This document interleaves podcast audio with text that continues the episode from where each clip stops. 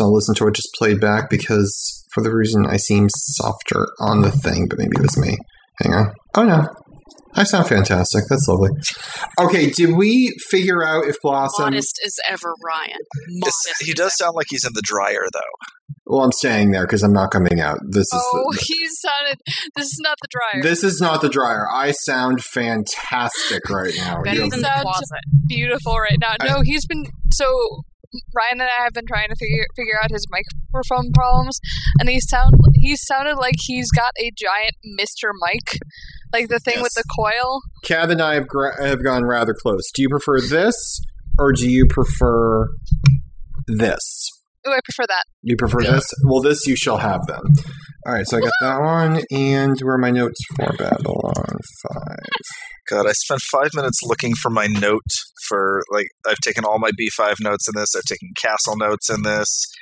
I took Firefly notes in this, and I go to find the Thirdspace notes, but I realized when I got to the blank pages that I in fact took notes in the computer. Well, you know how I've been saying for years and years and years that episode 8 of Pofwall was the one that we lost. That was the one that Jen was in the car peeing and she was on the coffee table and all that stuff. Mhm. Well, I've, I found it was actually episode 13. It wasn't episode 8. And the problem there is like I forget real life events. And then when I try and like rebuild the memories years later, I forget everything. So I decided I'm probably misremembering Thirdspace. So I like had to find a calendar and look up exactly what event came when and when did this whole thing happen and how did this come out. So hopefully I'm more knowledgeable now than I was before on it because I forgot oh, good. half the stuff. Yes. And I watched it about a week ago, and then Ryan's sound problems came up, and then I got volunteered for editing all of Be Careful, and three other things happened. Well, you you have to admit for Pofwa, it's not bad when six hours before a podcast, someone says, "Is there any way we can do this live and stream it?" And the fact that we were able to do it,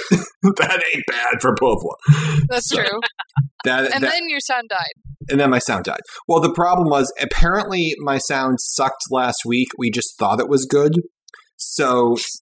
Today, everyone's like, "Your sound sucks." I'm like, "But I haven't touched anything." And Kat's like, "It can be weird. It can be glitchy." Gremlins. I'm like, "It's not." Gremlins. I'm like, "It's not glitchy." Ancient Russian legend of Gremlin. I haven't touched a single solitary thing. Kat's like, let's reinvent the wheel. I'm like, I don't want to reinvent the wheel. I want it to work like it did before. So I was very grumpy. It's very, very grumpy. Oh, and I, Kat, you'll appreciate this for the podcast tomorrow. I don't know if Deth or Kathryn listen to it. Every week we have a challenge. And our challenge this week was to draw our fellow podcasters. And I drew Sue, I drew Jen, I drew myself, and I actually drew them in pen. So I feel like Andrew from the whatever the hell fic he wrote that he made fun of Mike or whatever, and we all yelled at him. Um, Darkness. Year of Darkness, and I drew Robert and I'm, or Bob or whoever the hell he is. I'm looking at it, and I'm like, I think I made him look chubby. Like I don't think I drew him that like, or at least I don't think because like. Like I like I look very thin. Like I should at least be ch- if he, if he's chubby, I'm chubby. And I'm looking at this thing. I'm like, it doesn't look quite like him. It looks like someone else. I'm thinking of someone else, and I drew someone else perfectly, but I don't know who. And I'm staring at it. I drew Ben from MuggleCast it looks exactly like Ben from MuggleCast. It, it, it's absolutely Ben, and I even know the picture I'm thinking of where it looks like Ben from MuggleCast. So that was my accidental dental thing this evening. But let's talk about Babylon Five. That's awesome. Let's talk about Babylon 5 Why because some now? of us have to go to Do work. want hear about in the. Oh yeah, work tomorrow. So what season of Pofwa is this? Are we in season four? Are we in season three? I do believe this is the beginning of season four. We are launching season four now. What you now? Death Roll has, has graciously taken over the Pofwa exchange over here because I'm frying eggs over in Studio B. You know, full I've stepped up from the board of directors to become the CEO. He has taken over the he has taken over the CEO chair. Now the It thing wasn't even hostile this time. It, it, it wasn't even hostile. Well, basically, I told him if my new show goes under, I may kick the door back in, but we're not going to let that happen because we're frying. No, eggs I, over I was referencing the hostile takeover of the forum. Well, there was that. I didn't have. Jen was not fired or turned orange at any point, or yellow, or whatever the color the Hufflepuffs are. Um, Ryan, yes, you're breaking up. that's not good. Because Yeah, you're very choppy. You sound like someone on a cell phone going through a tunnel. well, the good thing is because I'm recording the call, I sound fantastic. So you're going to have a great time editing this. Oh, Can- good. can Just our you- conversation will be squirrely. Yes. Now, can you hear me now? We can hear you. It's just choppy, and every other bit is low. Hmm. Is it getting any better? Not really. We can sort of make out what you're saying, but it's going to be hard to converse. Hard to converse. Okay, we're going on a field trip. Hold with Let's- me here. Uh, Let's do a little test here. Cat, try speaking and let's see if it's everybody. I have a Pufonian story if people want to hear it, but if we want to just launch into Thirdspace, then I'm totally okay with that. Cat, you sound fine. How do we sound? Do we sound? You sound fantastic. You Hold on. fab- We're going on a field trip. We're heading towards stronger Wi Fi.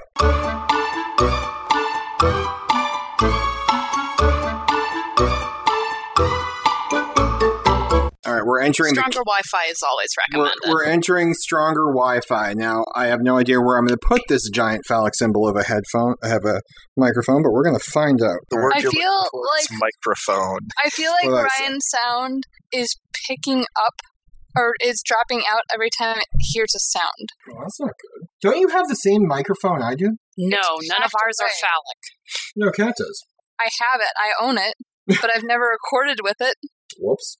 All right. or I, I've never recorded Puffle with it. I've done other things with it. What have you done with it? If, I don't, if you don't mind That asking? sounded very, very nasty. That's why I asked Especially considering we're talking about the phallic mic. That's why I asked to follow up. I've done this Exactly. before. All right, hold on. We're plugging in. Ah, I didn't mean it like that. oh, we know, but we'll take it there anyway for you. No charge. of course. I have a lot of wires. Hmm. That sounds better. Yeah, you sound a lot better. Oh, good. How do I sound now? You sound, Fabulous. let's let's give it a try. Okay. Kat, what is your Profanian story? So Saturday, well, this week, this last weekend was LeakyCon. If you didn't know, or if you're listening on the podcast and don't realize what week we're recording this, and I could not afford LeakyCon because I am going to Death Row's wedding, and instead I went to something called Hugstock, which is us meeting in front of LeakyCon and hugging each other because we missed each other and we haven't seen each other in a very long time. I thought And you then- didn't do hugging. I don't really hug, but it was one thing, and then after five seconds, I was out. So I was okay with it. Cat, have So I not there hugged just you? for five seconds? No, and then we went to dinner, and we had food. So Cat, I have hugged you before, I believe.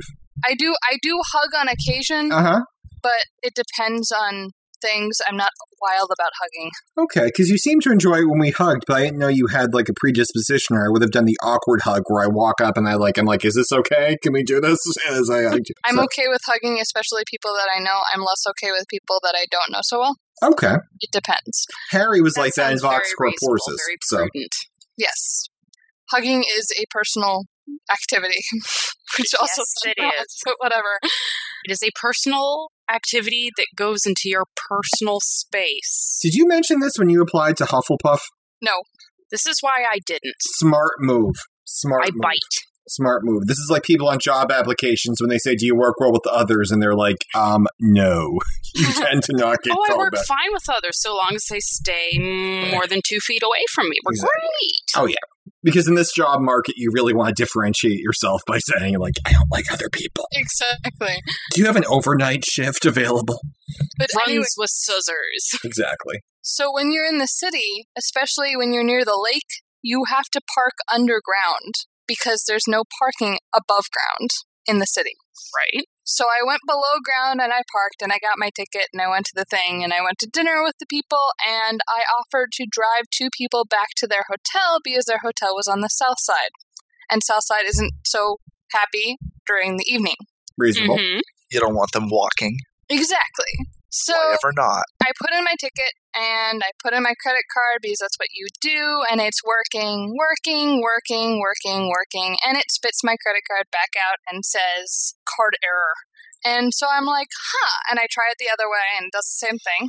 Then I put in my debit card and it does the same thing. So finally I go to, over to the damn ATM that's going to charge me $5 to get 20 bucks out of the thing, but Mhm. I do it anyway because I want to get out. So I put in the $20 and it says accepted. You owe no money. I am very smart and I take a picture of said thing because I'm confused by why the machine is not working correctly. Right.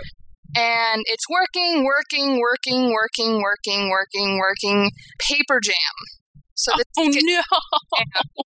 please see receipt. I go to the receipt bin and pull out. There are two receipts. One is for twenty dollars, which is how much I paid, and one is for thirty dollars. So naturally, I think, hmm, the one that's twenty dollars is obviously my receipt. Reasonable. I go to my car. I am thinking I just go to the little thing and press assistance and show them my receipt, and they let me out. Right. No. So we pull out and we pull up to the thing and I press assistance and they come over and they say, We have to go get your ticket. So I pull over and, you know, blah, blah, blah, blah, blah. And the guy goes with his little cart and goes to the, the box that I put my ticket into. And five minutes later, he comes back and says, I couldn't find your ticket. And I was saying, It's there. I put the thing in and I got the receipt, which of course means that, you know, the ticket has to be in the thing. So then the other garage attendant says, Oh, well, of course, I can always check again. So she goes on the cart, and by this time, my passengers are just not believing that this is happening. And they're like, We're stuck underground and we don't know what's going on. And of course, at this point, I'm just, They don't listen to the podcast, do they? No, Okay, that was the. these are wizard people that I'm in with. But of course, at this point, I turn and say, I should probably mention at this point that I'm cursed. I love how you wait till this point, you know, not when the thing jams after it doesn't accept any of your cards that you're cursed. No, no, wait until, uh, you know, five other people are involved in this. Oh, yeah, by the way, Well, I'm it's- cursed. Sorry. Well, well, it's like our, well, it's Robert F. Part of the Spellcast. Is that part of the curse is that you involve other people. Robert F. Spellcast, who's a Puffwanian for a week, says, I'm going into the middle of the woods to practice survival skills. I'm like, are you insane? You don't oh, the do ways that. this could go wrong. You know what I take? I take the spellcast guy if I was going in Africa. What's his face? Okay, can we learn his name? that dude from Spell. Where would you take Robert? He, he'd be my Africa person. Kez would be my Australia person. She You would would be take South- Robert to Africa with you? I don't know. I, I get that vibe. I could see that him in Africa. He's and it would like- make me look cool in perspective. I think He's a rich white guy from California. I'm not sure why you think he'd be helpful. because he'd let, know- he he like he get all the attention. I'd be kind of like the cool person on the You side. could take you could take me to Africa because I like animals. There's no animals in uh, Asia. And I wouldn't take she to South America. I don't know why, but I have this weird feeling she get caught up in like the Colombian drug trade or something. I don't know. That's exactly see what I Chi, was like- gonna say. You can't see like she like chopping through a rainforest to like some ruin in the middle of the rainforest. She bitches in the grocery store. I don't think I can see that. But she has survival skills. Like she could survive. Jen called me earlier tonight because we're recording our third episode tomorrow of Point of View Weekly, if that's the name of the podcast. I always forget what the name of the podcast is. And she's like, I may be late to the podcast. I'm like, Jen, that's fine. You're like nine and a half months pregnant. You know, that that's perfectly reasonable if you if you're running a little bit late. What's wrong? My house is full of sewage. I'm like, and you think you're gonna be a little late for the podcast. Only a little late. A little I late. cancel. A li- no, just, just a midget. Just- you know, just- sorry. just a scotch. Just a scotch. It's very topical, actually. I was listening to some Sewage? of the really, really early. No, seriously, I was listening to the really early episodes of Pufu and Cheese telling toilet stories. Plumbing with Chi. It was a great segment. I, oh I, my I, god! I, I opened one saying, Chi, how the pipes? And apparently you're not supposed to say that, but it just came to me and I went with it. oh, man. So, So, continue our story. The lady finally comes back. It's Yes. been about 20 minutes, and she has a handful of tickets in her hand, and she can't match the ticket to my receipt. So she says, We can go to my manager and we can clarify this. And I say, I have a picture. Does that help? And so we go into the manager's office and she checks the tickets with both my receipt and with the picture that I took. And it turns out that the damn ticket thing never printed out a receipt for me. And it Oh was my gosh. so then they finally hand me back my ticket and they're saying it'll go through, you've paid. And so I pull up finally, it's been 25 minutes now, and it says you owe $20. And I'm like, I'm not paying another $20 to get out of here. And I call over and they let me out. well, I was in Worcester the other day for work real fast, and I'm and I have to get a receipt to get reimbursed for my parking. And I'm leaving Yep. the garage. You get you you put your ticket into the machine and you pay, and they give you your ticket back, and they say, you know, put put the ticket into the machine into the gate arm thing, and the gate arm will come up, and then you know press the button to get your ticket out, or, you know whatever whatever the process was, and and that is your receipt. I'm like, that sounds good. So I pull up to the little gate arm and I put my ticket in. Okay? And the gate arm goes up. And the gate arm only stays up for a few seconds. Then it comes crashing down upon you like the wrath of God. And I look over and there's like 143 different buttons that I have as options for which one to push to get my receipt out. So I do what I think anyone reasonably would do. I gunned it. So I'm not getting reimbursed for my parking because all I could picture was the gate arm would come down. I would have to drive through it. Then I would have to buy them a new gate arm and it would be more than the cost of the parking. So, I, So- I played into their hands. I don't have any. Finally, come up, you know, from the depths of hell itself, Mhm. and Suburban Chicago. we're setting the GPS to the hotel, Uh-huh. and it says simulate driving route. I'm thinking this is odd because I've never seen this before. Just click yes, and we'll figure it out later. And it Oh, works. it's a bad sensible. idea. and it works while I'm in downtown Chicago. I can't stop and figure it out. I've got to drive. So I get to their hotel fine, and it's still not working. And I notice there are no bars on my GPS. I'm not getting any signal. My GPS does not work. So Oh, I have no. to drive home with what I call the aggressive commuters, who are the people who get off work at 7 p.m. and are angry about it. So they honk and cross like five lanes of traffic. That was my Pufflanian adventure. I have one more fast one. Then we're going to get into Thirdspace, which is there's a, there's a, there's a lot to talk about in third space, Kathryn, because There you're, there there's a ton in there. It's it's chocked full of, of good stuff to talk about. If you say so. Now you, you you're familiar with Jen. You've met. You've car raced before. Now yes, yes, now- it was a good time. it, it was a wonderful time. Now, Jen, as you may know, every once in a while, six of her organs will be failing at any given time. It's just this random Sure. thing. It's kind, it's kind of like you kick her in the side and they start up again. It's one of those things like bang the dashboard and the, the noise stops. She's got one of those personalities. She's one of those people. She's one of those people. So one day she called me. I'm like, "What's up?" She's like, "Um, my pancreas and my spleen are shutting down, and I'm thirsty, and I may go skiing." I'm like, "No problem." And then she goes in and she gets another bad medical update. And I said to her, "Jen, I don't want you to worry. You're going to live to be 95." And as you're thinking all these serious things, you're worrying about them, you're going to die of X. That X is going to finish you off one day and I said this to her, I think even on air on Perfect Weekly. Sure. Do you have any idea what I use as an example for X? Bus. Bus is going to finish you off? Yeah.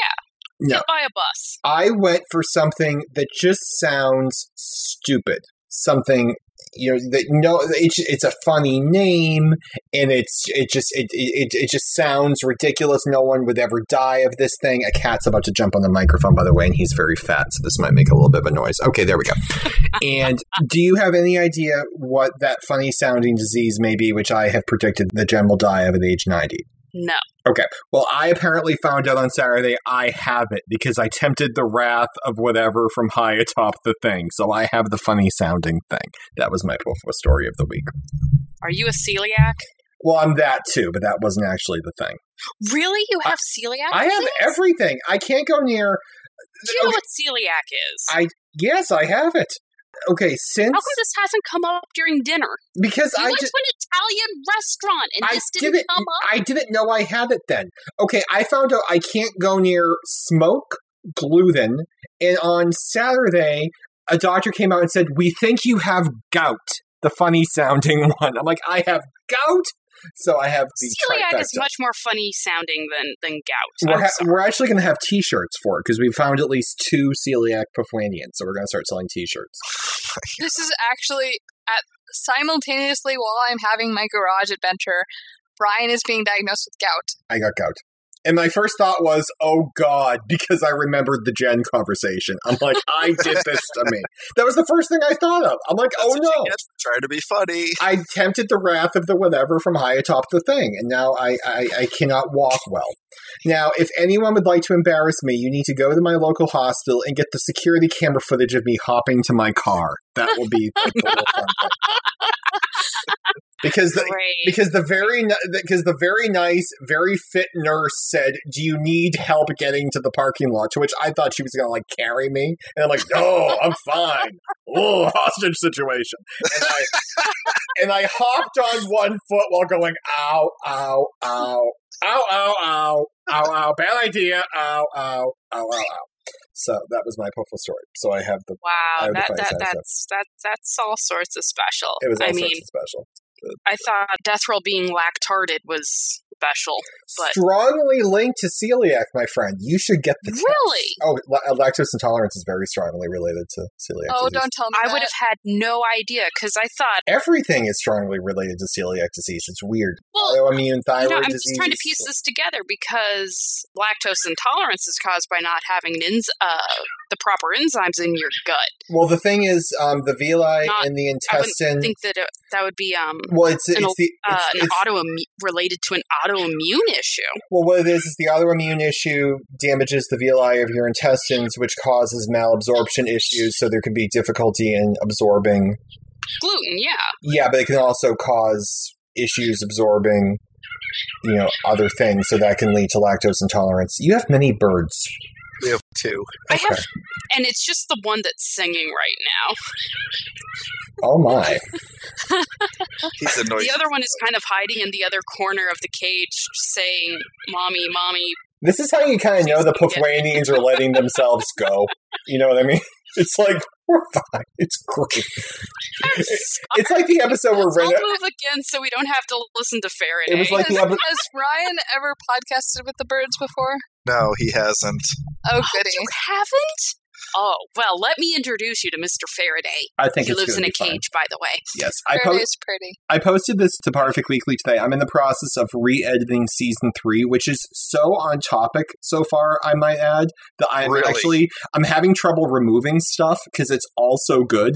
My favorite episode. Now we have like the top ten list of best Pufwa episodes. Like when you hear the episode numbers, you'll be like, "Yeah, I know why that's on the top ten list because we talk about them a lot because they're fun." I thought of doing like a top ten list of episodes of Pufwa that don't really get mentioned a lot, but they're like hidden gems. The best episodes of Pufwa so far are the When the Lioness Fights episodes, which is the Snape Hermione episodes. It's the funniest thing I've ever heard in my life. Yeah, I listened to those. I thought those were fun, but at the same time, the fic is disgusting. They were Why like, are they great episodes? because the like the recording team, the hosts, everyone was just firing. They were in good moods. It was it was fun to listen to. The fic itself, it's a little creepy.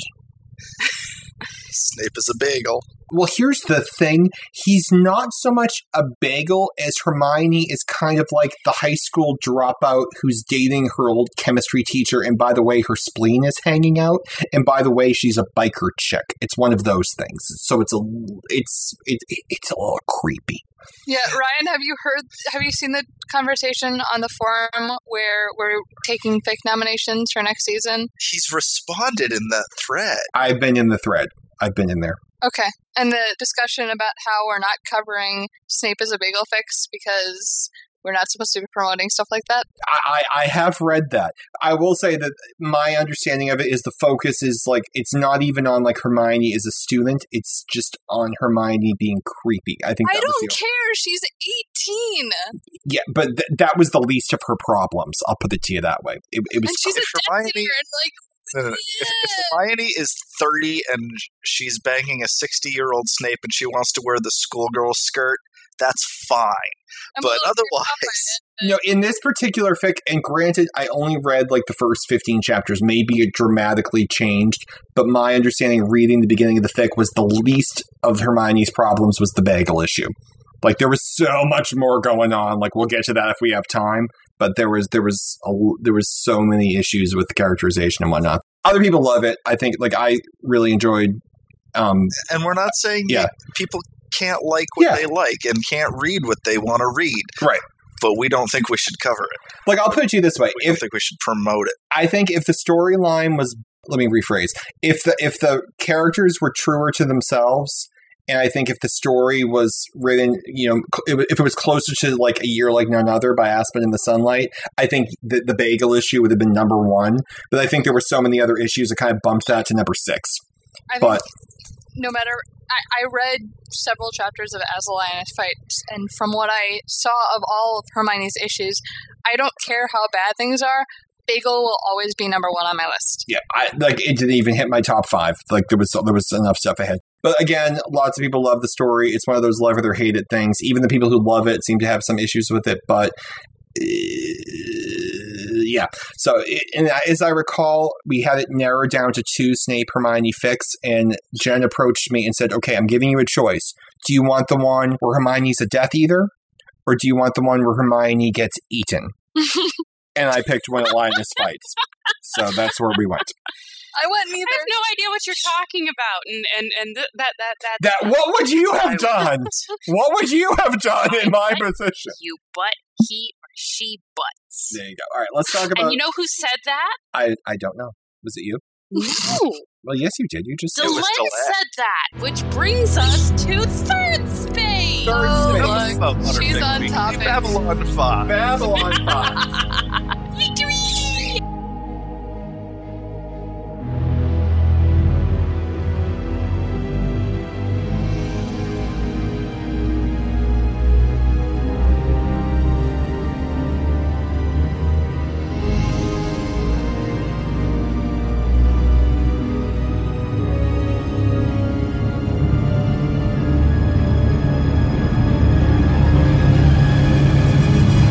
Welcome back to the Poofo Exchange, everybody. We are launching into a discussion of Thirdspace. I am Deathrel. I am Kathryn. I am Ryan. Confused with cat. Not to be No, confused heavens with Cat. I'll be the buffer between the Kathryn and the cat. And Kathryn and I may or may not have had gin and tonic tonight. I plead the fifth. What's unfortunate is when I moved into the other room so I could talk and listen to Death Roll without hearing the gross lag between hearing him in the same room and hearing him over the headset, I left my beverage in that room. So I need to rectify that. Here's the situation I'm having. I was re- now. I usually have a headset on, and I'm not wearing that. I have this giant phallic symbol um, microphone, which I've never had before. So I was reaching for the coffee. Now it's in the coffee maker, about four feet to my right. So I'm reaching. I'm doing the I'm Ryan as I'm reaching for it, and I missed what Deathrel said immediately after that. It sounded like, and it was it was a comment about him and Kathryn. I missed it. We, We may, or may may or not may have had not gin and have. tonic tonight. Oh, I thought you said something very different. No, we didn't. That's exactly what he said, and that's exactly what may or may not be have happening. Uh, you all know what I think I what I think I heard, right? No, I have no idea what you thought that we said we think you did, and No, no, this is the thing. Here, this is not the thing. It's not that I. Th- it's not that I like heard a, a syllable and I thought I. Uh, it's not like one of those I know where this is going things. I actually think I heard you say something else. This is what I thought you said. No, I thought that was us starting season four of, of the Pofo Exchange off on a very interesting note. So that was why I was confused. And I would have asked the question, but I had to go get my coffee. So In a couple more weeks, that'll be the case. There you go. A couple more months, I mean. We are under 60 days to the wedding. Woohoo! So you've passed the donut hole for the wedding. People are starting to RSVP to the reception, Uh huh. which has led to us being in a constant state of minor panic because now we're going to have to feed these people. Well, I've the, become very twitchy. now the fun part. like being fed. Now the fun part of this is trying to figure out what the hell tables to put these people at. That's number one because because No, no, no, no. Right now, I am perfectly fine with an FFA seating arrangement. all right Come in, take your tag, mark your territory. Great. okay because that because that's the thing that happens. You will have people RSVP and not tell you who they are. That's my favorite. No, You'll it, ha- it's not that I don't know who's coming. Yes. It's a matter of I don't care what table you sit at. okay because I got the your table. plate. Yeah. Put it where you're sitting. Done. Well, You decide. Okay. Are you going to be next to other Puffwanians? Are you going to be next to my crazy bando friends? Are you going to be stuck sitting next to Aunt Ethel? I actually for a while thought of Auntie trying. Muriel. I thought no, I honestly thought I would put like an Auntie Muriel of every table just to see what would happen. But I decided at the last moment not to do that. I, I, I just didn't think that would have worked out very well. The Shadow War is over. The humans of Earth have not yet gone home to reclaim their government, yes? Susan is taking on Raiders. Susan is taking this is on how Raiders. the film opens. This is a very lovely thing. They're doing their best to secure the shipping routes and business partners and, and various matters of economic trade. Londo wasn't in this one though, right? Londo, Lo- I hate to interrupt you, but you're not in this you, film. you were you're the only you and G'Kar were written out of this one. Now I here's the thing: about it later. if they wrote out, here's the question I have: if they wrote Vir out, wrote a really good report, is what you're saying? Good. well, good yes, Vir. yes, so if they He if, needed some help with some of the uh, more colorful metaphors. if they cut out Dr. Franklin and let Londo back in, I think we could have figured out when this episode took place, this movie took place. Because as it stands, this episode takes place during the opening credits of the episode Atonement, where Delenn goes home and has a steam bath and learns she's the child of Valen. Other than that, there's absolutely no way, I think, to figure out when the story actually takes place. Yeah, it's been narrowed down to about that point there. And the, the thing is, it's not like a very quiet movie where like people are stuck in an elevator and you can imagine this is happening off screen. Like they blow up a lot of shit in this one. tell you, I would watch a movie that was just Londo and G'Kar in an elevator. That's the best episode of the entire show. Is when it's the two of them in the elevator. But it's That was a, a pretty epic episode. this is the first I think this is the first time in this in the series, I think, where you kind of see JMS kind of multitasking a little bit more than Who? maybe I'm he did. sorry. JMS. J. Michael Straczynski, the guy who wrote the He, show. he wrote the damn thing. Okay. JMS. Again, Ryan uh, sort of broke up. so Oh, sorry. couldn't Understand you. and uh, there were birds in here, Okay, so it was continue. yes. I think this is the first occurrence where you you just kind of look at it and you're like, is JMS okay? Is he having problems at home? Because it just it doesn't. It's it's not. It's interesting television, but it's not very good Babylon Five. And I think that I wouldn't even go as far to call it interesting television. It felt like an episode of Star Trek, yeah, and you know what it was? It's like. And this one, not in the good way. Right. I mean, when you look at like when we come into season five, the one thing I say about season five is that you're going to see these moments where a character will do something or say something, and you'll look at them, and it's almost like they're putting their hands over their eyes, saying, "You can't see me," and everyone's like, "Where did he go? Where did he go?" It's like it, it, it doesn't make any sense sometimes, and this is like the first occurrence where things in it just don't make sense. Like in that first scene, Ivanova is fighting with the Raiders, and she tells them to either surrender or withdraw. And my first response is, shouldn't you pick one? Like either surrender and go to jail or just leave. What do you think they're going to do if it's a multiple choice? They're going to leave. It's more like surrender or be destroyed. Right, don't surrender or leave. It's like she she's phoning it in. It's like pick one, pick one. It's like it, it, Well, this whole episode to me seemed like a really good 45 minute, 50 minute Babylon 5 episode jammed into a three hour television block. And they just forced it to stretch out that long. I mean, including, you know, places like that where Susan is just, yeah, go do something, get out of my hair. Maybe I need to wash my hair. And that's going to be the next scene. right, and, and Her deciding what shampoo to use. And This- it's just like, okay, get to the point, get to the point. And then when like, you see the God I point, was defending the shipping line, so now I have options in terms of what shampoo I want to use. I can use this one, or I can use this other one Seriously? That we just started getting on the station. well, it had two. it had- seriously, I'm really surprised that, that didn't make the cut. The whole movie dragged and dragged and dragged. I won't tell you how much Farmville and Castleville I accomplished well, that's sad while because watching this this, is movie. this is one of the that ones that's more actually in the action. director's cut. No, this one's actually well. Oh, that makes me sad What, because the, the shampoo choice or, or Yes. cutting to me playing Castleville. Both. well, the, the problem you're going to have, Kathryn, is River of Souls, which is one of the movies coming up, actually has so much less going on. They have to add in a B plot to keep it interesting. Well, I like when they have a B plot going on. Those are some of the best episodes. Not in this particular case, but we'll get to that when we do River of Souls. I mean, the problem this this movie had going for it was okay, Babylon Five is canceled. It's canceled. We're having a wrap party. Show's over. PTEN. The network went out. It's we're, we're gone. Then TNT comes in and says we're going to do season five. Yay! Everyone's happy. Screen, children, fireworks, But we have no plot. But what they say is, and we're also going to do TV movies. Everyone's ecstatic. And th- what they say is, okay, right before season five starts, so, you know, season five, this is great. You know, JMS's vision is, is going to happen here. We're going to do two movies. The first one will be called In the Beginning, and it's going to be the story of the Minbari War told by Emperor Londo Mollari. Great. For coverage, see our uh, CR, CR, previous episode. which we, did we, we haven't done that one yet, though. Oh, we haven't? No. I thought we did. That's why I was wondering why we were we here. We haven't watched it yet. There's no way you would have podcasted on it without at least watching it with me. Hmm. Yeah, so we have this. This is Hmm.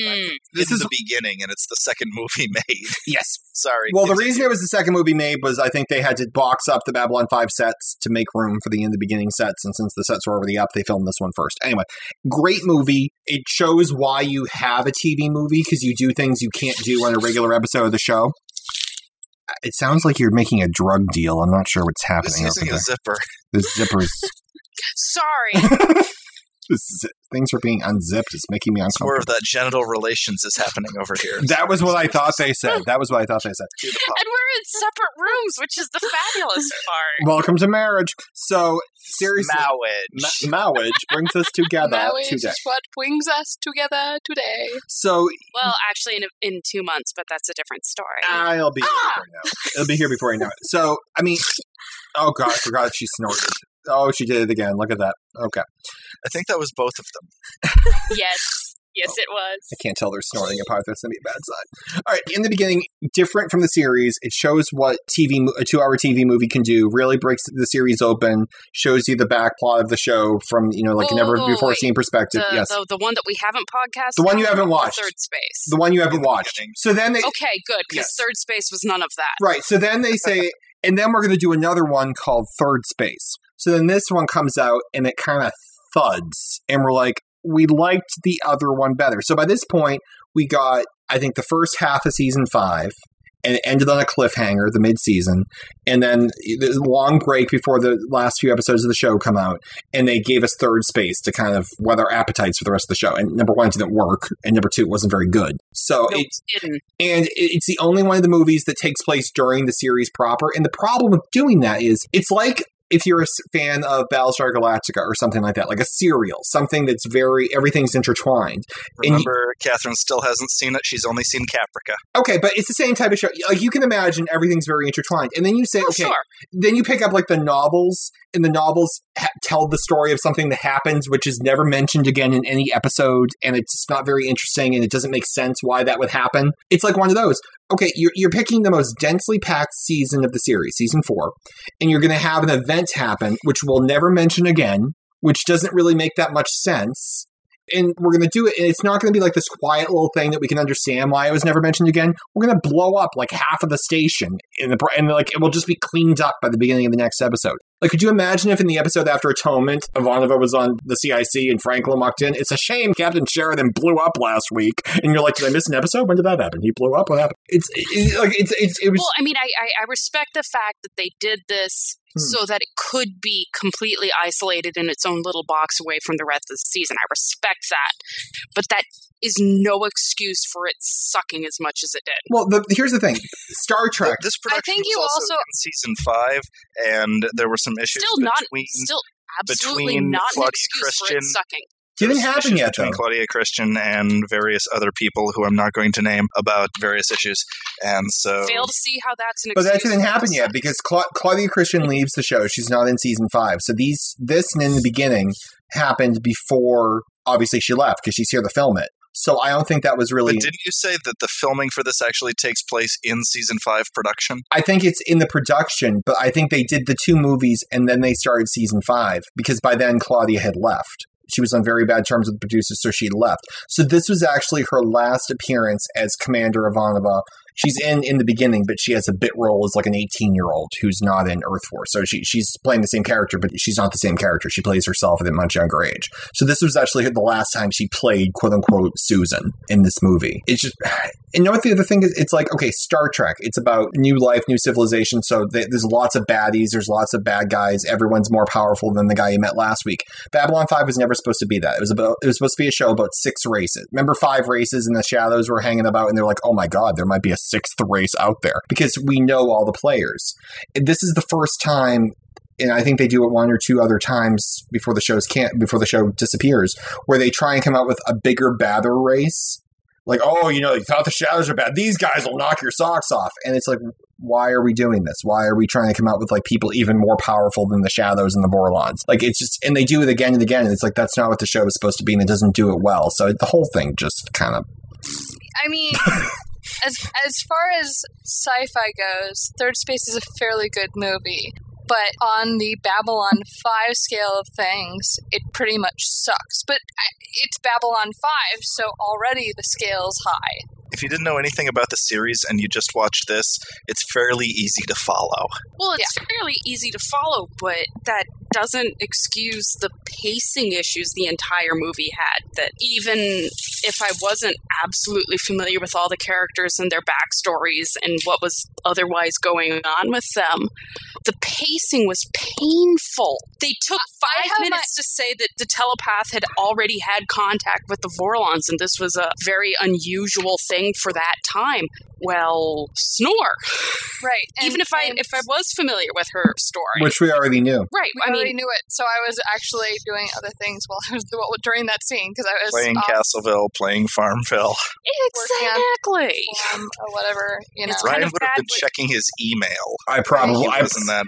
I probably was. I mean, I'm looking at my notes even for the episode here, and it's like there's little bits, like the part where Delenn comes to Sheridan's office and says how Sheridan, when he sees something new, he's like, mine, mine, mine, mine. When has he ever done that? The only thing new I think he's ever seen in the show was remember those aliens showed up in season two and they were going to cure diseases if we could answer their algebra test or whatever, and if we couldn't pass the test. Right, They were both- That's the only new thing I think that's ever shown up, like a first contact situation. And his exact response was "F you, get lost." like that was the only thing he said to them. And the only other time he had a first contact situation, Ivanova was supposed to sleep with them. I mean, like when does he say "mine, mine, mine, mine"? mine? Boom, Like, shabalaba-laba. boom shakalaka like like like I mean, he tried to keep the White Star Fleet, which you know that could be considered a little thing. But I mean, that's not really something that I think we we'd seen him do before. I don't I, think I will note it- that the characterization seemed off and things got hinky fast about the pacing. But as a sci-fi show, I've seen worse. Well, I've seen that's a fine. lot A little bit, I but- think, about the characterization could be excused as it's not so much he wants to have it as he doesn't want Earth Force to get it. Yeah, I mean, in, in fairness, in season four, the big thing about Sheridan is when he comes back from Z'ha'dum, he's more egotistical. He's more sure of himself. He doesn't see his failings as well as he's he's less regular Joe than he was before he died at Z'ha'dum. I think that He's not part's fair. Captain Orange Juice anymore. Exactly. Although I do love, I think I don't know if I've seen an interview of him recently or if it's something on one of the uh, one of the special features, but he always loves the line "My office twenty minutes into his link," and he says that at one point here, and I started cracking up laughing watching it. But I mean, there's little there's little bits like that. But the, the here's the plot of Third Space: big bad alien space eels from the from another dimension are going to kill us all. Period.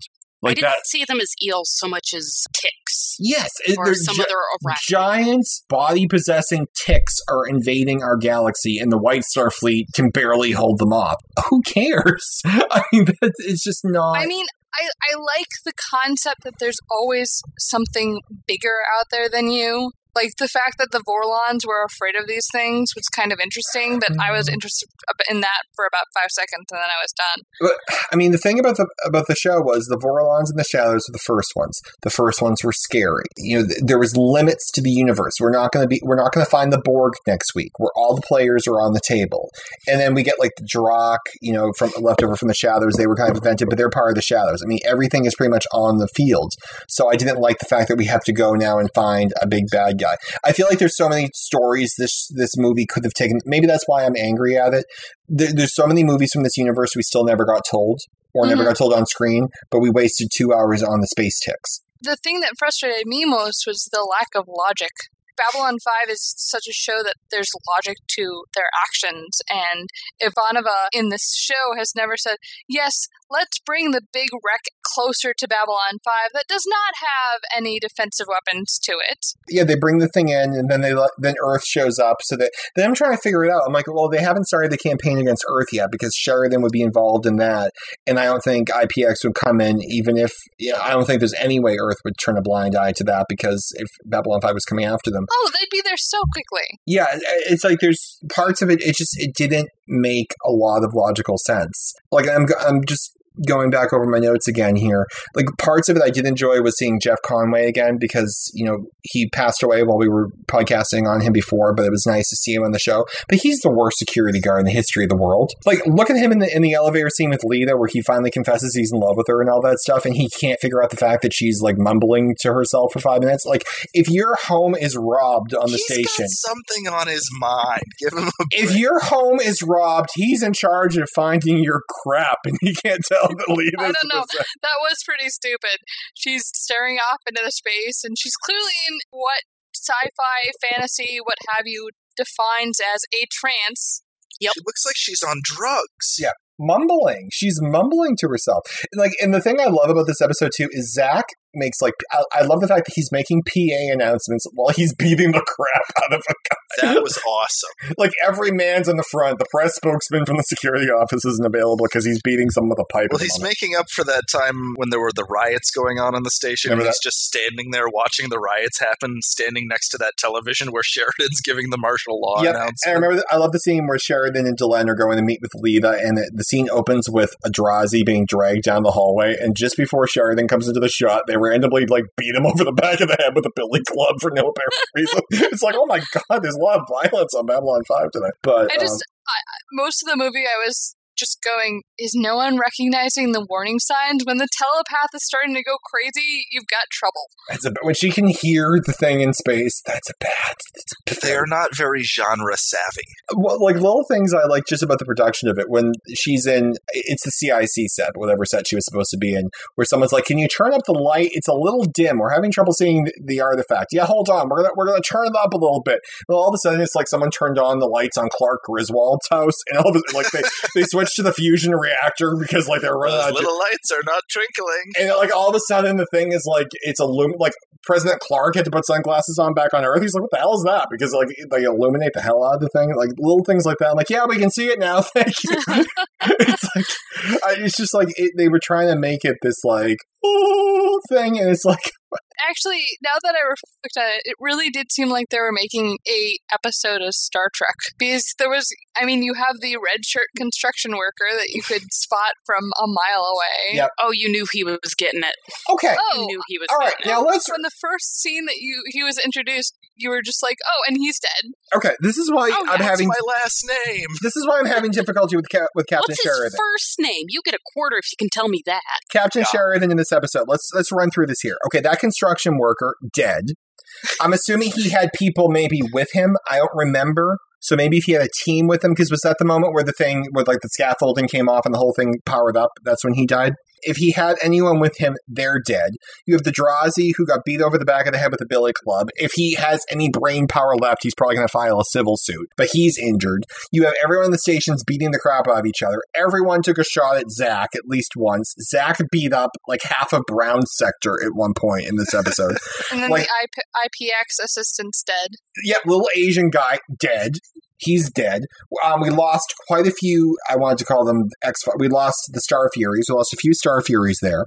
We lost at least one White Star. They were towing one in at the end, but we saw at least one White Star bite it. When Delenn's talking, like the fin on that Minbari cruiser melted in the background, so that thing's gone. So we've lost. You know, this has not been a good day on Babylon 5. And of course, at the end, when Sheridan's doing his slow motion walk, he's like, everyone's okay. I'm like, are you kidding? station's dead. Half of the heavy casualties. Everyone's okay.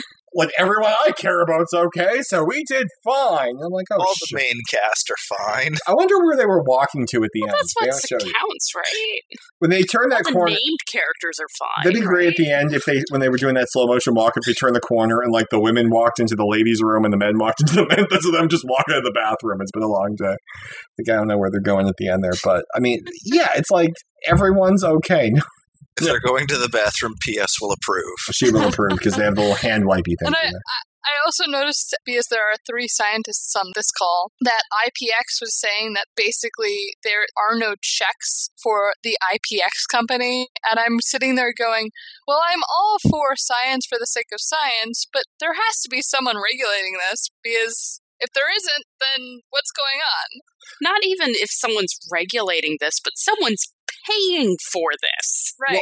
And they must have had a big fleet with them. They had the scaffolding ship because all that scaffolding came from somewhere. Sheridan made the deal. Didn't he want like asparagus he can't grow or something? So there's an asparagus ship out there. All their peas smelling funny now in Babylon 5 for the rest of the series. I mean, like they had to bring all the supplies in with them.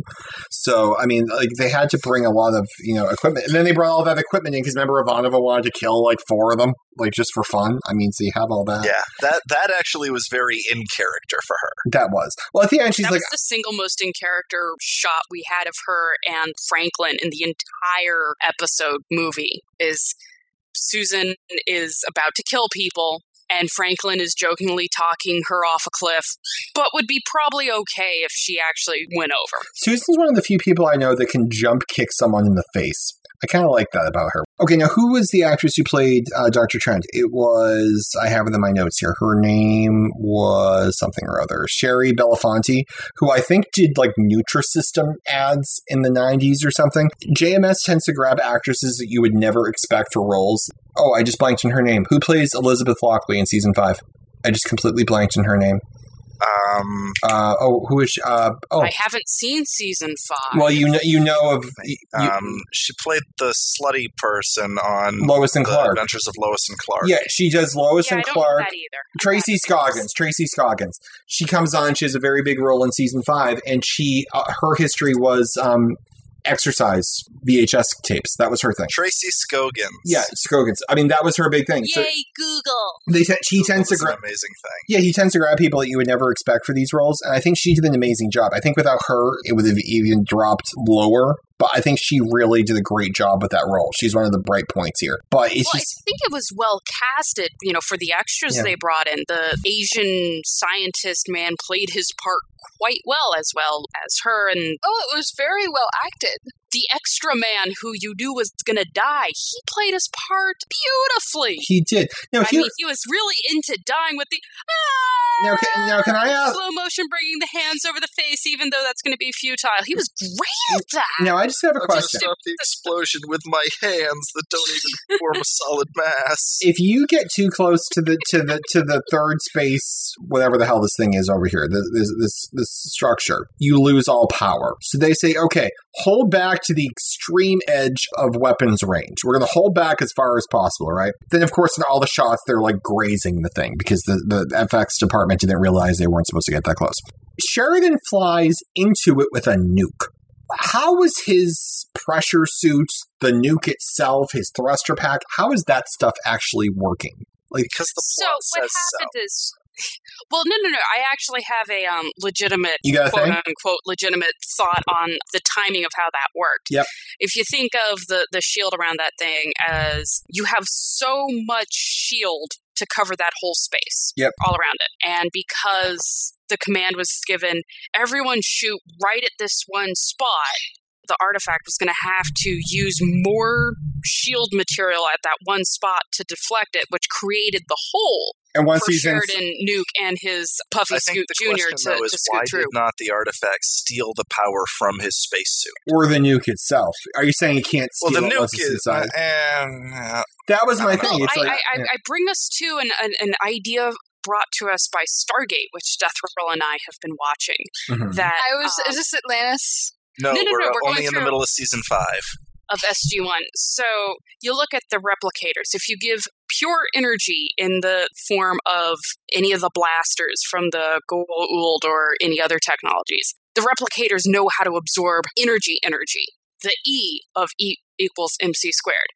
However, if you give it some mass, solid stuff, it doesn't quite know how to handle that the same way it knows pure energy. So I'm thinking that the artifact, in a similar fashion, couldn't quickly enough figure out how to assimilate the energy given by this nuke compared to the other energy sources that it had come in contact with and absorbed. No, well, it was a special nuke because I noticed with the nuke when it blew up, a shockwave was produced that incinerated the bad space tick spaceships. They were these are the ships that we our our weapons don't scratch the surface, but the power of the nuke incinerated them. And when it struck Sheridan in his pressure suit, it kind of just pushed him gently. It was like a love tap out of the way. It was So I enhanced don't know, that I- Nagla. that it's I like completely Starship Troopers. No, no, that part I completely attribute to the fact that the plot says that Sheridan must survive and all these other things have to die. I don't think that was anything special. Well, the about funny thing was when he's pushed away, he's pushed directly at Epsilon 3. So I'm like, good God, he's going to burn up in the atmosphere. But luckily, they moved the planet out of the way for him. So he just Rawl kept. wouldn't let that happen. So he just. Well, Draw was never heard from again. So he just kind of floats off yonder until Delenn finally goes and has somebody pick him up. So there was that. yeah, the whole conversation was completely undullen like. You know, just, oh, I'll get around to it when I feel like it. Ha ha ha. Oh, no, it isn't. I'd be like, get me the hell out of here. hair tossing. no, Delenn doesn't do that. Yeah, it just. She felt wrong. Like- Her characterization during this whole movie felt wrong. It was Well, just. uh, It was just so because- weird. Delenn's often the one who's knowledgeable, and for this episode, they wrote her not knowing anything. I think so that she was merely she was merely the arm candy this episode, and I think That's actually what, a new way for her to appear because the Minbari are the wise older race that have been around for thousands of years. And I know, we didn't get one a thousand years ago. Like in this entire. Like, that's why she's out of character. But in, in this circumstance, she doesn't know anything, so she can't provide the vehicle for exposition. so she gets shafted to arm candy. she, and, and I, I just don't see someone as wise and calm and prudent as a Minbari completely shifting once they're out of their element into Valley Girl, bleach blonde, spray on tan, bimbo. That's that's I mean that's she did. why people like Babylon Five because the women of Babylon Five aren't those women. Yeah, they're not. They, they wouldn't fit in an episode of Jersey Shore. just. They're strong women, I mean- and and Delenn seemed so not weak in in knowledge. You know, I get the fact that she didn't know about this, but weak in character. well, I And mean, here I wanted to start the season off on a positive note. yeah. I mean, it's just. Like in the No, no, no. If you wanted to start it off on a on a positive note, you should have known better. no, in the You've seen this before and knew how much it sucked. like let me put it this way in the beginning is fantastic river of souls has Martin Sheen in it who is Ooh. fantastic and it has a subplot about a brothel i'm gonna I give, you, I'm gonna give you that little tidbit right I'm there. excited. a call to arms very good it guest stars now when i say guest stars i mean he's in it if you squint because he doesn't speak you have to kind of look. Has tony almeida from 24 he's in there Nice. I've never seen 24. Well, you won't know who he is because I've watched it five times. I had to look it up on IMDb. Then I kind of went in and found him. I'm like, oh yeah, he wasn't doing too much at this time. That's awesome. Right. But the problem is they do another movie years later. It's the one that was going to be a second spin-off and they Mhm. aired it against like a, a very important football game in No Man. The Super Bowl. Right, or whatever it was. And it has a similar plot with big bad aliens you've never heard of, who are the most powerful aliens we've ever encountered after those ticks from third space. And it's like, that's not where this show should go. I mean, the, the thing about the show is it's about epic races and legends and mistakes made, you know, millennia ago. And it's about passing power to the next generation and the new age and stuff. It's not about, you know, shootouts with ticks. I mean, it's just, I, I, I had a worthy storyline, which was to show that the Vorlons made a mistake once. But we knew the Vorlons made mistakes. That was part of the series. Is that you know you wipe your blinders I, off I- and you I see. didn't think it was so much an oh, here's another mistake they made. I just think it served to reinforce the point that the Vorlons' big mistake was their pride. If I may, Yeah. to draw another line to Stargate, and Kathryn, cover your ears if you want to. Kat, I was actually waiting for you to go here. Listeners, if you have not watched seasons 9 and 10 of Stargate, there are a couple of mild spoilers in what Kat is about to say. So in Stargate, the Ori are like the ancients, and the ancients are the all powerful people of the universe. And so Stargate decided to introduce another equivalent of that, but evil, to do this whole debate on science versus religion. And no one really bought into it as the fan base because it was a stupid plot line. It was ham fisted to boot. And it took two years for the for the series to die. It was so sad. Two years and a couple of movies to deal with this whole big thing that's even bigger than what we just spent eight seasons dealing with. Yeah. So I suppose that's partially why Third Space isn't so bad to me. Well, I I It's believe an hour instead of watching two seasons. Well, it was an, Third Space was supposed to be an homage to a movie that JMS had seen once. I forget which one. It's on the Lurker's Guide. I, I never saw the original movie. I mean, look at Harry Potter. You know, Slytherins versus Gryffindors. Now, I've got Death Roll over here, who's a Slytherin. He exemplifies why Slytherins can be good guys. They're not quote unquote evil like we might see them in the books. It's a different way of thinking, which is neither good nor bad. It's just different. President Clark is a very bad man. Is President Clark's secretary a very bad lady? Maybe not. She might be the sweetest woman in the world. She just works for President Clark. She she files his documents. She doesn't know what's going on in there. She could be Mrs. Landing. She could be Mrs. Landingham, and she's just filling out the TPS reports. And oh, isn't he a very nice man? I mean, she just. I mean, so that's the thing. Okay, so are we going to blow up Earth because we don't like President Clark, or what about Mrs. Landingham in the other office? So that's where Babylon Five does a really good job when it takes ordinary people introduces shades of gray. There's no shades of gray in this entire episode. People didn't make their own decisions, they were body snatched. You've got the people walking up to like the conveyor belts knocking boxes off. Like we can't pick the boxes up and put them back on the conveyor belt. I mean, you know, it- it's just it's not Uh, it's there's nothing in here that's where anyone has to make a difficult decision. It's just going through the motions and it's unfortunately it's just I think that right there states it perfectly, Ryan. This movie was these characters going through the motions. Right. Even Lyta, who was possessed, Right. Was going through the motions. Yeah, like Sheridan made a decision to use a nuke, which he always does. He, He always likes nukes. This is his a lot. this is his third nuke. Seriously, did he like bring a few with him when he got the assignment? Like he had a nuke boy behind him carrying them in off the cart? He always uses nukes. What, what slays me about the nukes is the fact that they have this dinky little defense grid, and they've got a whole bunch of nukes sitting back in storage. Now- I, I guess they just don't have delivery systems. Now, for if I were something. Sheridan, what I would have done is I would I would have system. I would have ridden to the backside of the alien ship in a white star and had them drop me off there. I wouldn't have flown in the Through the spacesuit battle, through the battle. What? Like he's like, I must be out of my mind. Yes, John, Yes, you you are in just a damn spacesuit. in a spacesuit, and no, and nobody shot at him. I mean, that was ridiculous. I mean, I mean, Oh, not that no one shot at him, that he wasn't hit by anything. yes. Mhm. Forget all the, the laser beams that were being flown around, but the shrapnel. This ship explodes. That's not going to hurt you at all. I mean, it's it, it was it was just a whole lot of going through the motions. I mean, the only characters who made a different who made a decision were um, Doctor Trent, who made the decision not to tell Sheridan everything. Who cares? Like that, like and Sheridan thought, you know, that was like at the very end. He's like, uh, he gave her a proper talking to about, you know, hold, like who Now, cares? don't you ever hold back information again, you naughty, naughty girl. And she's like, I He's, never like, will. her with a newspaper. I never will. Ten points from Ravenclaw. And then she leaves, and Sheridan's voiceover, she was still holding back, but that's okay. I'm like, good. I'm glad we just had the scene where we just established that, like, everyone holds things back from time to time, which makes the whole scene worthless. I mean, you have the scene in the very beginning with the brothers Rosen, where one of them for 20 years thought the other one was sleeping with his wife, and, and you find out that you've been wrong for 20 years, and, uh, like, isn't that nice? It's a little allegory to, you know, making a big mistake, like the one. So that's like the Vorlons. The Vorlons, you know, had a, made a big mistake. It just wasn't about sleeping with your brother's wife wife. it was unfortunately opening up the doorway that you know galactic armageddon i mean it, it happens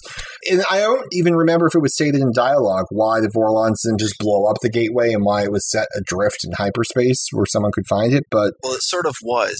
The ones who had been taken over Mhm. by the third space aliens were the ones who set Oh, it and they- adrift in space. they They, wanted to save it well from apparently being blown up. well apparently the vorlons didn't have a nuke or else it would have been fine the thing that actually if did only these super advanced aliens had nukes. well Yeah, why are the nukes so big on Babylon 5? yeah, they have very large 'Cause they're nukes. awesome. there's a nuke on jericho which is which CGI is only like four pixels. Well, the thing that's funny about the CGI is when you go inside, Sheridan lands, and instantly you can tell you're on a soundstage because the, the, the texture is very different. So you're on Yes. the soundstage now. And he sets up the nuke, and it says four minutes. Then it says four minutes, 59 seconds. I'm like, that's an odd little LCD you have there. It went from 459 to 4, but whatever. So, or the other way around. So then it starts counting down, and then Sheridan decides evasive maneuvers. Now, the problem with the tension in the scene is he's going three miles an hour. Now, I want to know what the hell was he evading? What was that thing? It was a giant space tick. So he's a, he's avoiding his giant space tick and he's going towards the door. Well, the giant space tick gets in the way of the door. So he says, "All right, evasive maneuvers hard to starboard, or as Ivanova would say, hard to starboard." Because she says it really funny in this one. So he goes. She's to, Russian. he goes to the other one, and the thing shoots its giant orifice, which was a little frightening if you ask me, at him and blocks the door. So Sheridan looks to his left, and he sees another hole in the side of the thing, and we know this is going to be the one because it's you can tell he's back on the soundstage because it's a different texture. So he goes through that one, and he ends up getting out of the station and tells everyone to back off, and he's actually flying he's like skinning the side of it like he's not flying out away from it he's flying like alongside it so he's maybe 10 15 feet away from the thing at all times when the nuke goes off and he's just Fine. he's like But everyone else should back away from it. everyone else should Like back I away. said, it's an episode off of Starship Troopers, Now- where they have little personal nukes that, that the cloud does not affect anybody. now let me say this because this this doesn't mean anything this isn't a spoiler Hang on, before you go there, Yeah. I want to interrupt on the subject of Starship Troopers. yes There is a fourth movie coming out on the 28th. Oh yay! Starship Troopers Invasion, all done in CGI, and I watched the trailer today. It looks sick. I'm, ex- I'm I'm excited that serious movies are being brought from this B movie from the 80s that is really only sci-fi cult classic and no one else watches it. I still love Starship Troopers. It's a great, great. I movie. love it too. i smell a podcast Have you I seen the second so or third here. ones? No, not yet. They're not not on Netflix. The second one isn't too good. The third one's pretty great, and it gets Casper Van Dien back to reprise Johnny Rico. Yeah, I saw that on the. I looked it up on Wiki. That's awesome. I mean, the great thing about this show is this is a show that the only reason it survived, and we've been crapping all over this this movie tonight. The only reason this show survived is because they filmed it in a spa factory so far off the beaten path they were able to make it affordable. They mortgaged their their houses, the producers, to keep the show on the air when they forgot to put you know money in the budget to renew it. It got canceled. They brought it back. So right now, this is probably like the heyday of Babylon Five. We're going to get another season. We're going to have a spin-off. We're going to do Crusade, the spin-off, and we're going to get TV movies. I'm pissed that in this entire universe full of material that we have in mind, this is what they decided to spend two hours on. Oh, they could have given us the telepath war. And the problem, yes, exactly, because the problem with this show is they always said we're going to save the big stuff for the motion picture. When we're in the movie theaters, we're going to do the big stuff then. And the problem was they wasted some of the opportunities. It's not that you know viewership declined or whatever, but they had so many missteps they never got to the theater. So like even when they wr- then they said, well, we're going to write the books, and like okay, the we'll read it. It's still not even in the books. Like they, it, it takes it goes around it. So it's just knowing how I good honest- this show You can know be. what I is really wish? I wish season five would have been the telepath war, and Yes. Walter Koenig could have been the leading star. Right. It's just That it's, would have been so, so, so epic. from this point Mhm. on, Babylon 5 is just disappointing. And knowing this, I was thinking about this the other day. You know, we get 22 episodes in season 5. Now, this is 1998, 1999. In the US at the time, most networks went from September to May. And then if you remember, you know, you take off time for, you know, Christmas and you- you're always there for sweeps and stuff. Then you have your season finale. Then you're in reruns all summer. and then you're back for your season premiere in September or whatever. That's how shows worked. And it's almost like a school schedule if you think about it. You have summers off, then you hang out with your friends for nine months, you, you, you have a few weeks off around the holidays, and you get to know these characters because you're with them for nine months out of the year. That's how television works. Whereas in the UK, you get like six, seven episodes a year, and that's it. That's how t- the, the difference in television. So Damn the, you, Sherlock. Right. So, but now things are changing. So, what you have happen now is a lot of shows are summer series. So, you get 10 episodes and then it's off the air until next summer. And that's how TV shows are being made now. And my problem with it is I'm great to have those 10 episodes, but I feel like I'm with people for 10 weeks. I don't get to know them and then they're gone for a year. hmm It's like being now it's like a, you're at camp. So then the show is on again next year. I'm like, I don't remember what happened last season. Like it's been nine months. I don't remember who the hell these people are. So There are you- certain networks that do it better than others. I know TNT does it where their summer series go until about October and then they start again in December while the their other shows are off. Right. That's my problem with this is like I feel like okay, if they made and they do it like Fringe. Very good show. It's getting its last season and they're making it a 13 episode season. So they're going to pack stuff into these 13 episodes. You know, Galactica, they did a few 13 episode series, Doctor Who 13 episode series. I almost wonder what would have happened if they said, "Okay, we're going to do a 13 episode final season of Babylon 5. You know, no third space, no in the beginning. You got 13 hours, including commercials, to finish your show. And I think the show would have gone out on a much higher note because he would have had to cut all the fat out. I love the people. I love that we got Claudia Christian again. I'm glad that we got to see Richard Biggs. I'm glad that we got to do all these different things. This episode is complete fat. There is Yeah. nothing in here that we didn't know before, and there's nothing in here that's done remarkably well. It's Mhm. it, and it's there's nothing that comes into play later. Right. It's, it's it's just it's it's a complete waste of of two hours because he had 22 episodes and four movies and you know a spin-off. Uh, He had I almost hate to say he had too much time. Mhm. And I almost wish we I wish he was under the gun more and I think it would have been better. I'll also even say this, my last thing I'm saying is if you had not watched this like if Kathryn, because Kathryn's right where you know she's watching as we're going. If you had not watched Thirdspace, and if you had watched the last episode of Babylon 5, Sleeping in Light, and called it the day, you would have gotten a much better experience of the series. You mean Death Roll ruined it for me? No, I think that would I think it would have been stronger if you haven't watched if that if that that would have been JMS under the knife. That that would have been him, you know, going for gold. I think it would have been stronger. Which is unfortunate, but that's what I think. Uh, There's only so many experiments with sci-fi I can undertake. I showed her Caprica before I showed her BSG. Yeah, I mean, Caprica was uh, it was a show that, based on the way they did it, could never have been renewed. It could never have lasted. But for you know, as a gift to the fans, these eighteen episodes or whatever, I think it was it was a very cool thing. But it was one of those things that just couldn't have lasted. JMS tried to Nah, make I don't know. It could have gone a second season. the They re- could have made a second season. the reason I say it I don't couldn't. know. Stargate. They said that about Stargate Universe, and it sucked the second season. The, the reason I don't think it could have was the first season. What are you talking about? It's true. BSG was losing its audience, and a lot of BSG fans didn't like the last episode. It couldn't have. So it, there was no one who didn't watch BSG who would have turned in for Caprica because they wouldn't have gotten it. So you're limited to like that little dwindling audience, and no one else is going to watch it. So you're going to get a share of that dwindling audience, and most of the that audience See, watched because they like the sci-fi I elements. thought the show was written to appeal to someone who hasn't seen BSG, who Uh. not really familiar with it, because you're getting all of this esoteric stuff on the Soldiers of the One. yeah, but I you're have to say, Yeah. having not seen Caprica yet, I kind of wish instead of Caprica they had done Blood and Chrome. Yes, I don't want to say anything because Kathryn hasn't seen it, but there's it's the same thing in the Galactica world. There's a story they never told, and I think they probably would have you know crossed paths with it on Caprica. But that's my problem with later Babylon Five. There's stories I desperately wanted JMS to tell, which he didn't because we had to go meet the Pod people, and that's just it's like why couldn't we have gone along here? So that's uh, it's unfortunate, but It's odd because it feels like that is the end of every good sci-fi series Mhm. because that's what happened with Stargate. Yeah. That's what happened with Enterprise. Yeah. No, Enterprise, I think, got good. Enterprise got better the longer it went. I think season three was much better. I think season four was great. I think it had the single most terrible last episode of, of any show I've ever seen.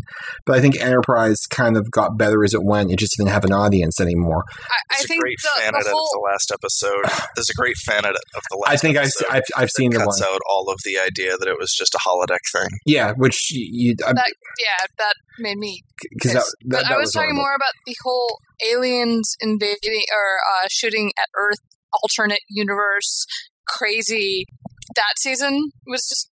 I, I wasn't really entirely sure what was going on. You know what? I like I like much that one. like I like that one. I, I have a problem with that one. I thought that one was pretty good. many but- sci-fi series that I've seen, where it just kind of goes downhill. Yeah, no, I thought that one was pretty good, but I mean, see, so I'm ha- I'm I'm just I'm having difficulty even finding stuff to say about Thirdspace because I just I I just feel disappointed. I have a note in here when uh, Jeff Conaway first came on. I think it's when he's in the the Star Fury checking out the um, the alien artifact.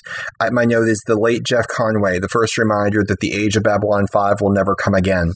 And it, I think at the time it was one of those shows that you rooted for. You love the characters, you love the the story, but I think at some point it went in the direction I just wish it didn't go, and it's disappointing. I think that's unfortunately what I'm feeling as I watch this. It's just, Mhm.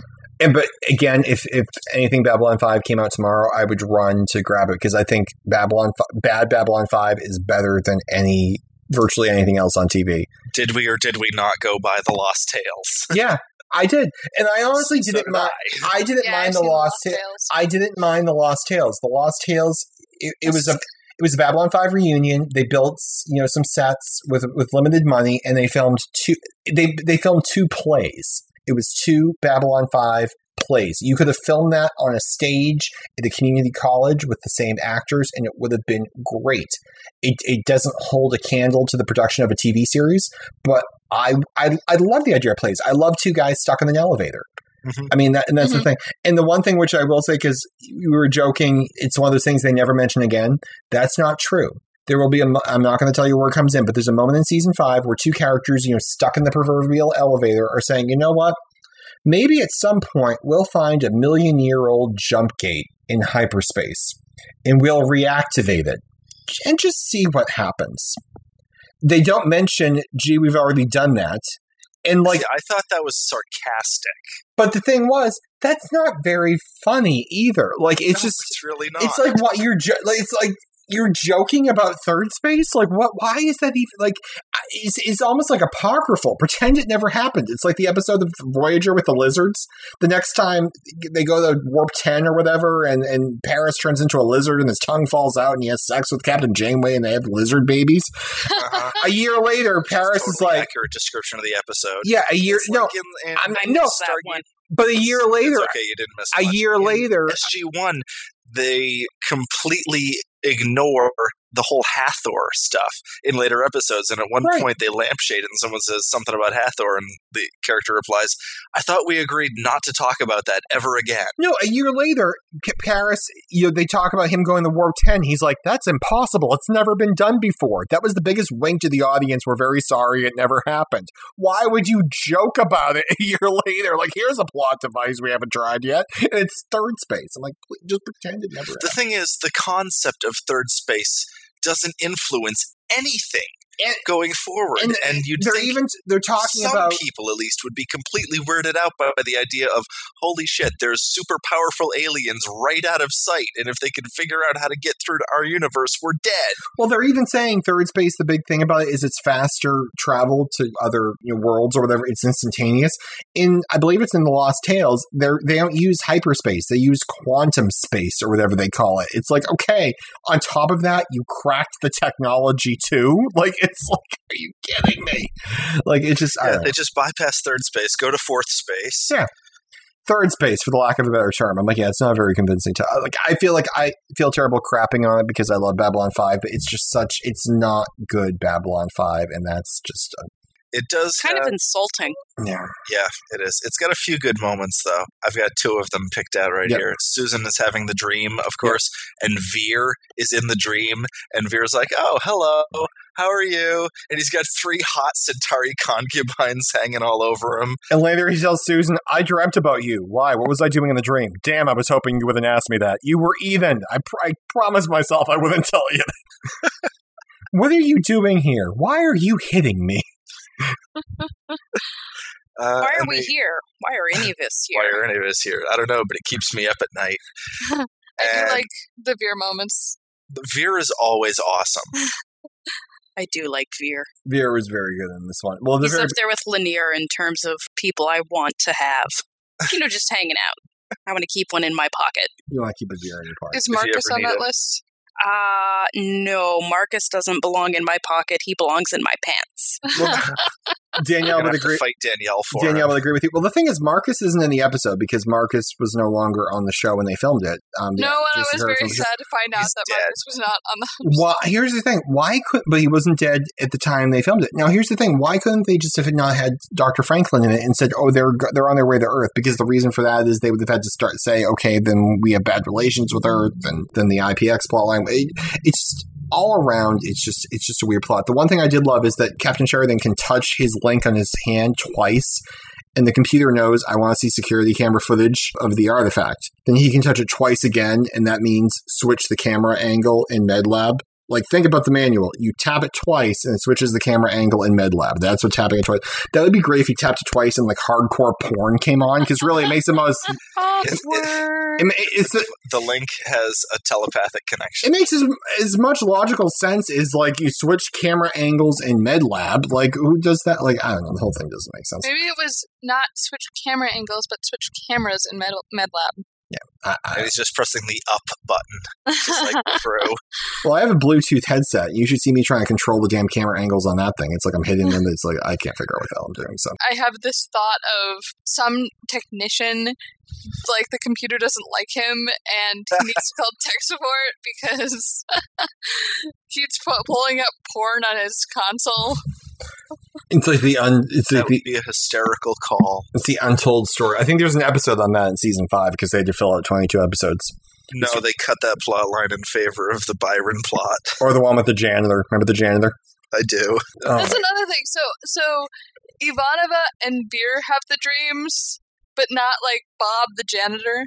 I think I They sh- they didn't show Bob the janitor. I think everyone was kind of having the dreams. Like it's just the whole thing was just There were a lot of people who were really influenced by that thing, and I really liked the scene where there's all these people watching the Asian fellow from IPX, and he's eating breakfast, and they're personally offended by this. You're not working fast enough, and it reminds me of the management at my first lab job.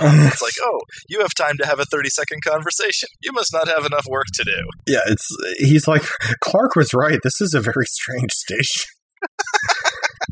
It reminds me of my last week on Pufwa. Your last week on Pofwa. Don't you still work there? What? Oh, your la- the last week for you on Pofwa. No, no, I'm saying this last week. Oh, okay. It makes it sound like the week before you Your quit. so, I was so right your sound. Leaving us. Yes. Yes, I'm leaving. I'm I'm I'm leaving Pufwa. I was not trying to tell you about this, but no, no, no. Leaving place that makes you sane. So so this last week, Ryan's sound has died. Yes. PS's Firefox browser with Pufwa is doing something super funky that I have no idea what's going on, but I'm fairly sure it's Firefox's fault because it's not her fault and it's not Pufwa's fault. And Scarlett is messaging le- me left and right about the dimensions for swag that I know nothing about, and I'm just going like, I can't help you. She's she's she's in a dark place right now. But it's okay because Mac is back at Pofwa, so everything will be fine because Mac is trained for, for situations like this. Oh, jeez. Mac Mac yes, he's in he's in what emergency management. He is. So luckily he's back.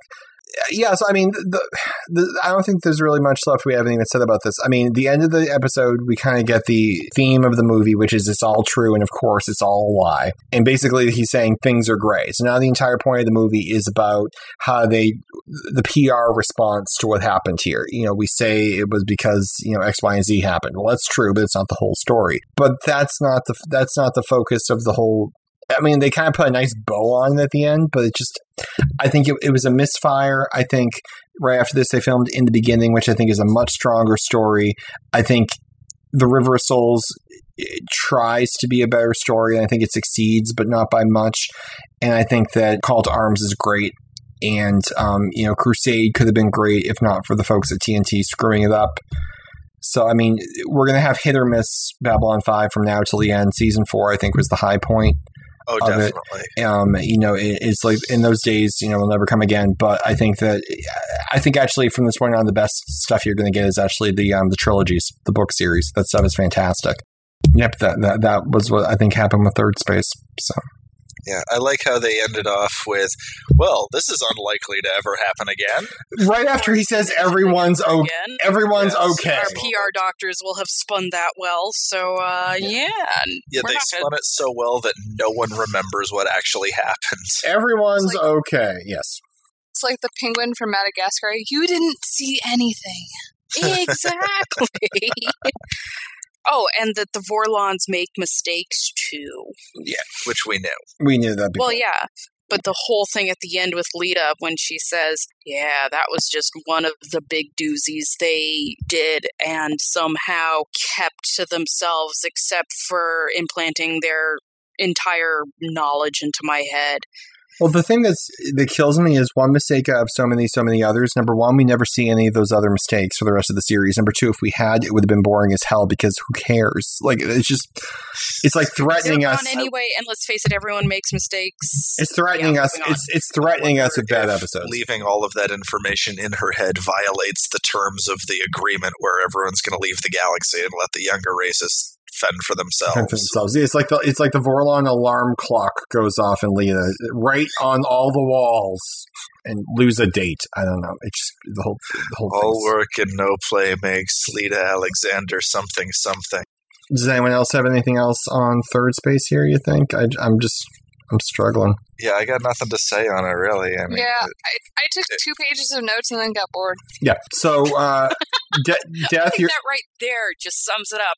Deth. You're Yeah, driving. You're driving the bus. What are we doing next? Are we starting we season were five? literally checking email and Facebook, playing games in the middle of this. It's. It, So, are we doing season five next? Where are we? Start, where are we going next? I think in the chronology, season five is next. I love how he does it chronologically. Now, in season five, episode one, um, it's called No Compromises, and the reason it's called No Compromises is JMS wanted to say there were no compromises in, in the quality of the show, which Yeah, of course right. there was. In this, Bullshit. You're going to see in this episode a bunch of characters gather at a location. All right, and something bad will happen there. is some- this the one about the I- I- conference room? Yes, something bad will happen. The fact that you're being particularly vague for my sake. Yes. And- appreciate and mine. this. So they're Season going to five is actually the only thing I haven't Yeah, seen. now they're going to they're go so people will be in a conference room, right? And something bad will happen. Okay, something bad will happen in the conference room, and they will secure the conference room. Everything's fine. Something. Ooh, that was ooh, that was close. But don't worry, we've secured the conference room. Nothing bad can possibly happen in the conference room from this point forward. Everything's great. And everyone says, "Okay, good. Let's leave the conference room and regroup in the cafeteria." Because that's safe now. Well, it's not secure at all. The conference room's safe, but we're going to go to the cafeteria instead. So we run down to the cafeteria, and then like we have a hostage situation in the cafeteria. Why did we leave the conference room? It was fine. That was my like. That's where the logic chain starts to break down in season five. It's why do we? Ouch. If you think the logic train breaks down, I think I might be driven to hard alcohol real quick. There you go. So Simply in, just like tonight, in other words. right. So, I so, have no idea what you're talking about. You made my drink. so Jeff, how far are we? How far are we watching for Yes, our next hopefully by the time we record that, Cockroach Gate will be over, and I'll actually be able to bring things up here so I can have booze. Did you move in with Mike? No, Wherever he is. my apartment was infested, and I moved out. Oh, We have found one adult and like five babies, and that's it. In your luggage? No, like Okay. just in the house. That's oh, jeez. Do you think you brought them with you, or? Yes. Uh oh. Oh. So we So they were out- in your luggage. yes, or my boxes or whatever. Right. So we are putting out roach bombs and praying that that is it. I'm just picturing Keza. well, Do get a roach I'm, bomb. Uh, praying with you, my friend. It was bad moving out. Oh man, I Mm. don't want to repeat that ever. Dude, get a roach bomb. We own, we have them. I know. I'm just picturing Keza. it was, Yeah, it, It was- it could be worse, Cat. It could be possums falling out of the ceiling. that's true. Well, that would be bad because I was on the eighth floor of a tenth floor building. True. The thing is, she couldn't do anything about them because they're a protected species. Oh my god. The thing with the cockroaches is even if I bombed my apartment, they'd still be around because I lived above a Thai restaurant. Uh, and not anything you know it was a very good thai restaurant but food leads to roaches in the city and Yeah. mice too we also had mice in the alley I found a rats. mouse in the basement the other day, and we ate Thai food the other day. I'm not Oh, feeling. I thought you were going to say you ate it. I thought you were going to say you ate it. I'm fairly sure that eating the food is not associated with having the pests i believe living over the restaurant itself oh, is good, because it was really good food, and we want to go back there. It was quite scrumptious. I, i'm fairly sure if you eat the food you're okay the, the issue was that i lived directly above the restaurant Well, it's funny. We're going out to the restaurant, and there's one Thai place right in the center of town. And I'm giving directions, and she says, "Do I go over here?" I said, "No, no, go over here." And I drive. We drive like five miles down this road, and it's lots of trees and other things. She's looking at me, is like, "Is this really where we're supposed to be going?" Yes, yes, this is where we're supposed to be going. Found this little hole in the wall restaurant, and it was so so tasty. Oh, i love cool. finding holes in the wall Mhm. Hmm. I'm sorry. I thought you meant actual there's- holes in the wall. That Yeah, it was practically right next to a an Indian place that we are going to try next. ooh Yeah, the Thai food was so good, it's become our local Thai place, and we're not even going to go try the other place. oh yay So, what episode should we go to in season five. I vote for A View from the Gallery because it's about the I have janitor. no idea what the episode names are. We're going up. Let's go up to episode five, A View from the Gallery, because we can do an hour on the janitors. I think. probably. I'm not kidding. It's about the janitors. I wouldn't lie to you about that. The present model for Puffo Exchange is we watch the whole of something and then we take as many episodes to discuss as we need. Well, that's true too. So, are you watching season five? I think we should watch the whole thing and then we'll discuss as needed. We can wrap up the telepath plot line in like an hour. We can do. And Yeah. All right. So let's. So season five, we're gonna we're gonna see. Let's see if we can do it in one, kids. I think we can. It shouldn't be too hard. Mm-hmm. Yay. And um, I'm interested to see what Kathryn thinks. And Hard alcohol is mandatory for this one, folks. so I can- Is this going to be Watch it as well as the reviewing. Is this going to be before or after the Castle Cast? Probably after. Okay, just need to know when I need to watch what. Yeah, I need to watch season two of Castle, or rewatch it, I should say. And we need to read Clash of Kings. Those are the next two things on the docket. I'm not sure which is coming up first. Well, this is very. And exciting. since Ryan has me editing all of Be Careful for the other podcast, I will be listening to the audio. how am I doing that? what? How how do I have you editing that? Because he wants to do season four, the season four finale. No, I don't.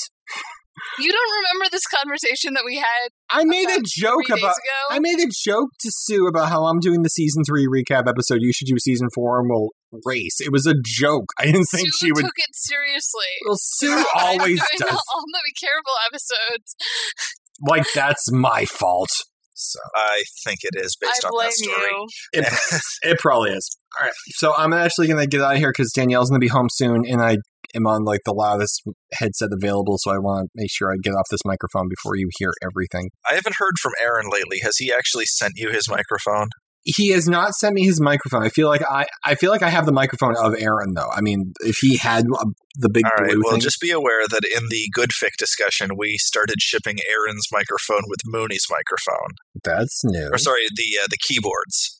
Can I, can I, can I say Whatever. her- worse worse than Mooney's keyboard is her mouse that she clicks with because I'm editing the Be Carefuls and she's on the Be Carefuls and every like five seconds it's click, click, click, and I'm going Oh, no. like slowly mad because it's really hard to edit them out when somebody's in the middle of talking. Well, this is my Oh, thing. no. Apparently, I have the best microphone in the world. I'm told by the reviewers, the Amazon.com, and like the people at CNET or ZNet or whatever the hell it is, ZDNet. One of these sounds familiar.